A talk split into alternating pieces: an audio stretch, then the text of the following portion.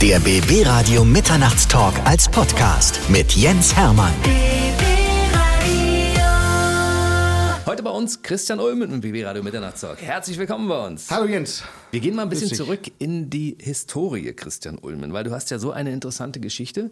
Du hast ja relativ zeitig angefangen, dich für Medien zu interessieren. Mit zwölf, glaube ich, ne? Ging Ja. das los, Karriere beim Radio. Und dann, Karriere kann man es nicht nennen, aber ich habe als Kind äh, äh, einen Radiosender geschrieben, ich möchte mal bei euren Kindersendungen mitmachen und habe dann da das Wetter vorgelesen und, und so Kindersachen gemacht. Aber, aber da ging es los, ja. Und, und da hat mich auch die Leidenschaft gepackt. und du hast dich dann auch beim Radio weiterentwickelt. Du hast ja bei mehreren Stationen gearbeitet, glaube ich. War das Formatradio so, wie es in den heutigen Tagen ist, auch etwas für dich, mit dem du was anfangen konntest? Oder musstest du dich davon distanzieren? Es gab damals, das ist ja echt lange her, das war 1989, da gab es noch kein Formatradio. Da war noch wirklich wahnsinnig viel Wort. Und das Formatradio hat dann erst allmählich Einzug gehalten. Und das fand ich am Anfang unfassbar spannend. Ich glaube, OK Radio in Hamburg war der erste Sender, der damit anfing. Mit einer unfassbaren Kreativität. Da fand ich das ähm, äh, spannend. Hm, Früher hast du viel mit Musik zu tun gehabt. Also als du deine Zeiten bei MTV zum Beispiel, hast du viel als VJ auch einen Titel angesagt. Hörst du privat auch Musik? Und wenn ja, was für welche? Äh, Ich höre gern Webradio. Ich höre so, so zum Beispiel Klassikradio.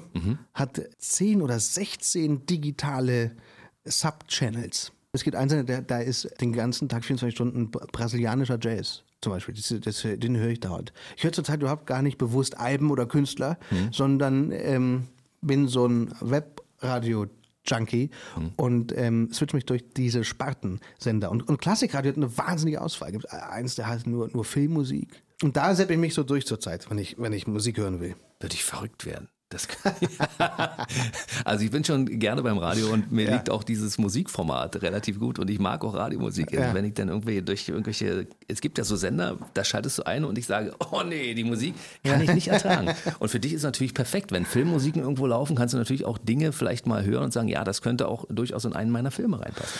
Äh, Filmmusik ist ja dazu gemacht, Bewegung und Bilder einzutünchen in, in bestimmten Farbton. Und das äh, funktioniert nicht nur, äh, wenn man im Kino sitzt, das funktioniert auch im Leben. Also wenn du im Auto sitzt und Filmmusik hörst, äh, hast du auf einmal das Gefühl, du bist, weiß nicht, ein Cowboy, der durch die Prärie reitet.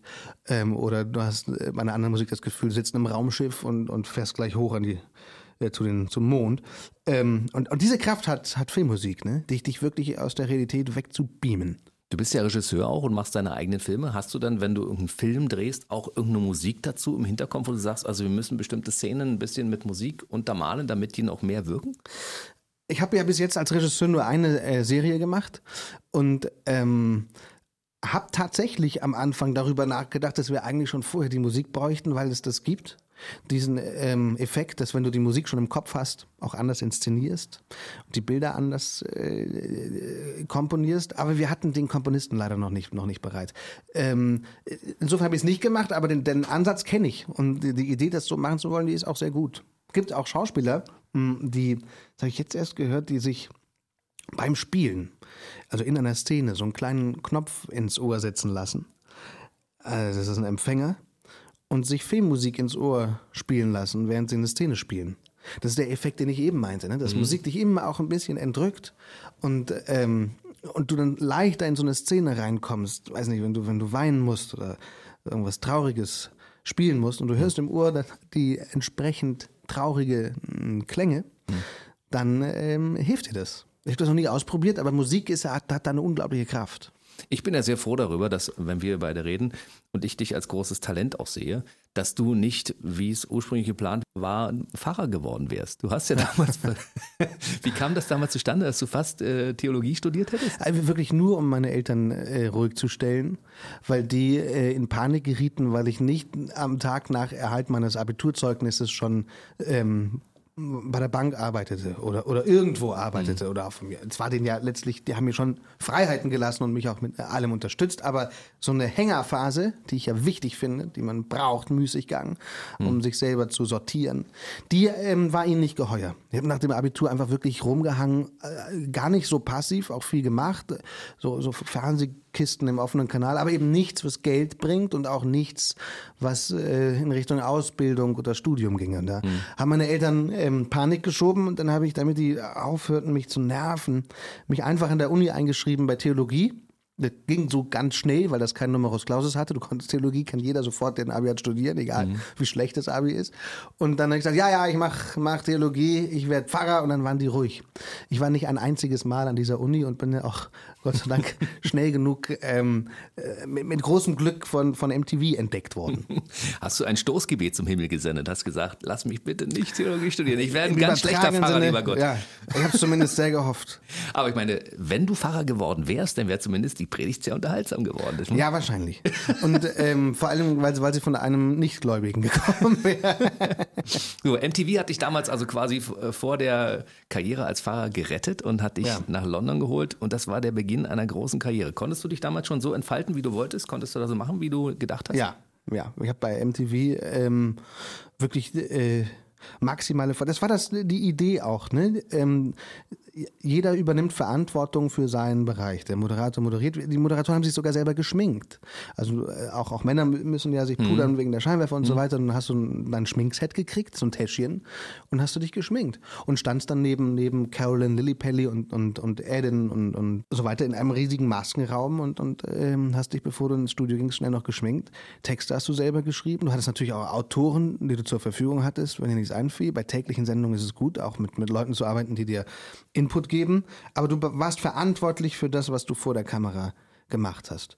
Und das ähm, ist ein tolles Konzept, weil dadurch die Leidenschaft einfach konserviert wird und die Moderatoren durchweg Lust hatten, MTV-Moderator zu sein. Ne? Ich habe das damals regelmäßig geguckt, also auch als es nach Deutschland kam und du hier bei uns in Deutschland dann auf Deutsch moderiert hast. Und daraus hat sich ja dann eine große Karriere auf verschiedenen anderen Ebenen entwickelt. Hast du dann gemerkt, okay, meine Talente liegen, Moderation, okay, das ist eine schöne Geschichte, aber ich kann noch mehr und möchte das auch zeigen? Ähm, es ging alles so, so eher ungeplant und zufällig. Ne? Ich habe ich wollte, habe eigentlich nie gedacht, dass ich mal Filme drehe. Und dann hat mich Leander Hausmann zu einem Casting eingeladen für, für Herr Lehmann. Und dann ähm, habe ich gedacht, warum nicht? Wenn man mich dazu einlädt, dann probiere ich das aus und habe vorgesprochen. Ich war neunmal beim Casting und habe dann die Rolle bekommen und, und habe dann da Blut geleckt und gemerkt, dass das ähm, auch eigentlich die noch treffendere Arbeit für mich ist, weil ich auch als Moderator immer eine Rolle gespielt habe. Auch Jeder Moderator, auch wenn er authentisch ist, ist ja immer vor einem Mikrofon, muss man ja irgendwas erzeugen, pumpen. Du musst ja auch, wenn du scheiße drauf bist, trotzdem gut gelaunt moderieren können. Und das ist Schauspiel. Und habe dann gemerkt, dass, ähm, warum nicht gleich sich andere Namen geben und immer per se Rollen spielen. Das ist ja, Uwe Wöllner zum Beispiel ist auch eine, ein, ein Charakter, den du spielst regelmäßig, in den du eintauchst und du kannst dich sofort in, in Uwe Wöllner hineinversetzen oder in Herrn Lehmann und dann bist du das auch. Ja, also bei so Figuren wie Uwe Wöllner ist es das Kostüm. Das, das mache ich nicht ohne Kostüm. Ähm, das Kostüm entrückt dich auch. Also Uwe Wöllner trägt so eine Jeans, so eine speckige, äh, die riecht auch. Das Echt, die riecht jetzt wirklich? Ja, das Kostüm liegt halt ewig rum. Und dann, ich habe jetzt so einen Uwe-Geruch dann, der hilft. Und dann äh, äh, habe ich so ein Gebiss im Mund und eine Brille auf. Und es fühlt sich anders an. Ähm, und dann tauchst du in diesen Uwe ein. Und beim Film ist es so, dass da, da halt auch, ne, du ähm, bereitest dich schon drauf vor und, und äh, das, das geht jetzt nicht mit so einem Fingerschnipsen. Das dauert jetzt auch nicht ewig, aber es braucht schon so, eine, so, einen, so einen kleinen Anlauf, äh, bis du so eine Figur spielst. Herr Lehmann, da hast du dich hineinversetzt in die Rolle und das Ding ist ja durch die Decke gegangen. Das ist ja ein Film, den wirklich alle Leute in Deutschland gesehen haben. Hast du dich in der äh, Rolle auch wohlgefühlt und hast du damit gerechnet, dass du damals dafür auch noch einen Preis abräumst? Nee, an Preise habe ich nicht gedacht. Äh, wohlgefühlt habe ich mich total, weil ich das Buch sehr mochte, weil die Dialoge so von Sven Regner so wahnsinnig eingängig geschrieben Typ, ne? waren. Ja, Ja, Und, ähm, äh, und ich mich sofort in, in diesem Vogel gesehen habe. Ne? Ähm, ich habe mich sehr wohl gefühlt in, in der Figur, ja. Aber ich meine, jetzt als Tatortkommissar, da bist du ja ein seriöser Ermittler an der Seite Naja. von Nora Tschirner. Mehr oder weniger, ne? Das ist ja komplett konträr. Also du hast ein, ein unglaubliches Spektrum. Wo kommt das her? Ja, es geht, mein Filmspektrum ist gar nicht so umfangreich. Das ähm, sind schon immer Typen, also ich habe noch nie einen, ich habe noch nie Batman oder Superman oder irgendeinen äh, Bruce Willis-artigen Actionhelden gespielt, ähm, sondern es sind schon immer eher Typen, die äh, ein bisschen dösbaddelig sind oder äh, introvertiert. Dann aber in diesem introvertierten Rollenschema durchaus eine, eine, eine breite Range. Das sind alles sehr unterschiedliche Vögel, aber sie haben eben die Gemeinsamkeit, dass sie zurückhaltende Menschen sind. Habe aber dafür in, im, im Fernsehen oder auch im, im Web mit, mit Figuren wie Uwe Wöllner hm. ähm, viel lautere, extrovertiertere äh, Charaktere gespielt und, und, und, und darum im Großen und Ganzen schon ähm, ein, facettenreiches äh, Figurenspektrum. Ähm, aber das, das, hat, das will ja jeder Schauspieler. Das ist eigentlich auch nichts Besonderes. Das, ähm, wenn man sich anguckt, zum Beispiel mein Kollege Fariadi, mit dem ich die, die Serie Jerks mache, mhm. ähm, was der schon alles gespielt hat, ne? der, hat, der ist noch viel breiter als, als bei mir. Das ist, ist der Job eines Schauspielers, möglichst viele unterschiedliche Charaktere glaubwürdig zu spielen. Als sie dich angefragt haben für einen Tatort, was hast du da gedacht? Ich meine, hast du A an das Millionenpublikum gedacht, was das jeden Sonntag guckt, oder hast du gedacht, nee, das ist mal eine Herausforderung, ich versuche das einfach mal?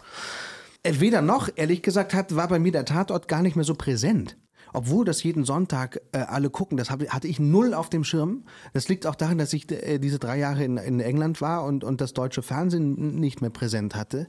Aber ich habe nicht daran gedacht, dass, das, äh, dass der Tatort diese Wucht hat und dass das die große Kultmarke ist. Ich den Tatort auch nie gesehen. Ich fand spannend, dass wir hier einen Krimi erzählten mit ähm, mit, mit Nora Tschirner und mir. Die Kombination mochte ich wahnsinnig gerne. Ich mochte die, die Autoren, die ich kannte, Momo Klaus, Andreas Pflüger, die, die ähm, toll schreiben. Das, das war für mich das Ding.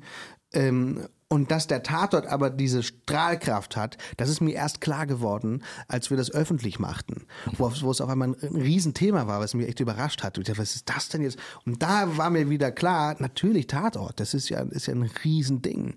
Es war einfach in meiner privaten Sehgewohnheit nicht mehr präsent. Und darum hatte ich das gar nicht so auf dem Schirm, dass das dieses äh, Millionenpublikum immer noch hatte. Erzähl mal ein bisschen was über, über das Internet. Also es gibt ja viele Fans von dir, die auch regelmäßig Neues wollen und die kriegen das im Augenblick, also wenn sie nicht gerade irgendwie einen Tatort aktuell im, im Fernsehen oder einen Kinofilm sehen, müssen sie sich im Internet bedienen. Wo?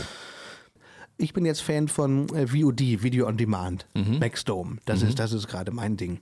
Also die Serie Jerks ähm, äh, äh zum Beispiel, die, die wird exklusiv über, über Maxdome angeboten, läuft irgendwann auch mal auf, auf Pro7, aber ist erstmal ein Maxdome-Ding. Hast du viel Herzblut investiert in Jerks? Äh, ja, Jerks ähm, habe ich, hab ich wahnsinnig äh, gemocht. Es gibt ein, ein dänisches Format, ähm, auf, auf dessen Grundlage wir Jerks entwickelt haben. Und ähm, ich habe als Regisseur all das nicht gemacht, was mich am Filmedrehen so nervt. Proben zum Beispiel. Hm. Wir haben nicht geprobt. Licht setzen. Wir hatten kein Licht. Wir haben so ein paar LED-Flats irgendwo hingestellt. Hm. Ähm, und um 18 Uhr Feierabend. Ja, das waren die wirklich, das waren die drei. Dachte ich, das müssen wir machen. Und das hat so funktioniert, weil wir durch die das Weglassen von Proben immer die die Frische, die die Serie ist recht dokumentarisch gedreht, mhm. äh, die die Frische hatten. Es war immer der erste, zweite oder wir haben maximal drei Takes gemacht und dann saß das. Schauspieler waren maximal fokussiert und konzentriert, weil sie wussten, wir proben nicht, das muss jetzt auf, auf Anhieb sitzen. Du verdaddelst dich nicht, du mhm. vergeudest nicht deine Energie in Proben, die kein Mensch je aufnimmt, sondern ähm, es ist gleich da und, ähm, und keine langen Lichtumbaupausen, in denen du wieder einpennst, sondern gleich die nächste Szene. Dadurch bist du auch etwas früher fertig. Und wir hatten all die, ich glaube, es waren 36 Drehtage. 100% Energie, weil wir nie in diese Filmmaschine kamen von jetzt wieder umleuchten und wieder in den Wohnwagen und jetzt mhm. ist eine Lampe kaputt und jetzt nochmal drei Stunden warten, mhm. sondern wir haben einfach ununterbrochen gedreht. Mhm. Und, ähm, und das hat mich echt beflügelt, weil es auch so eine Sehnsucht war nach, nach jahrelangen Dreharbeiten, die, die ich sehr gemocht habe, aber wo ich immer dachte, echt, warum müssen wir jetzt denn so rumleuchten? Lass uns das doch einfach rough drehen. Mhm. Und warum müssen wir es jetzt nochmal proben? Wir können es doch jetzt. Lass uns mhm. einfach aufnehmen und wenn scheiße war, drehen wir es einfach nochmal. Aber warum jetzt proben? Mhm. Äh, so, das habe ich immer nicht kapiert und hatte jetzt die Möglichkeit, das endlich mal so zu machen, wie, wie, wie es meiner Lust am kongenialsten entspricht. Und das sollte man sich unbedingt anschauen. Gibt es auf jeden Fall auf Maxdome. Und der Mann, der heute bei uns im BB Radio Mitternachtstalk zu Gast war, heißt Christian Ulm. Und ich hoffe, dass du bei Gelegenheit nochmal bei uns vorbeischaust. Sehr gerne. Gute Nacht. Der BB Radio Mitternachtstalk. Jede Nacht ab 0 Uhr. Und der neueste Podcast jeden Mittwoch.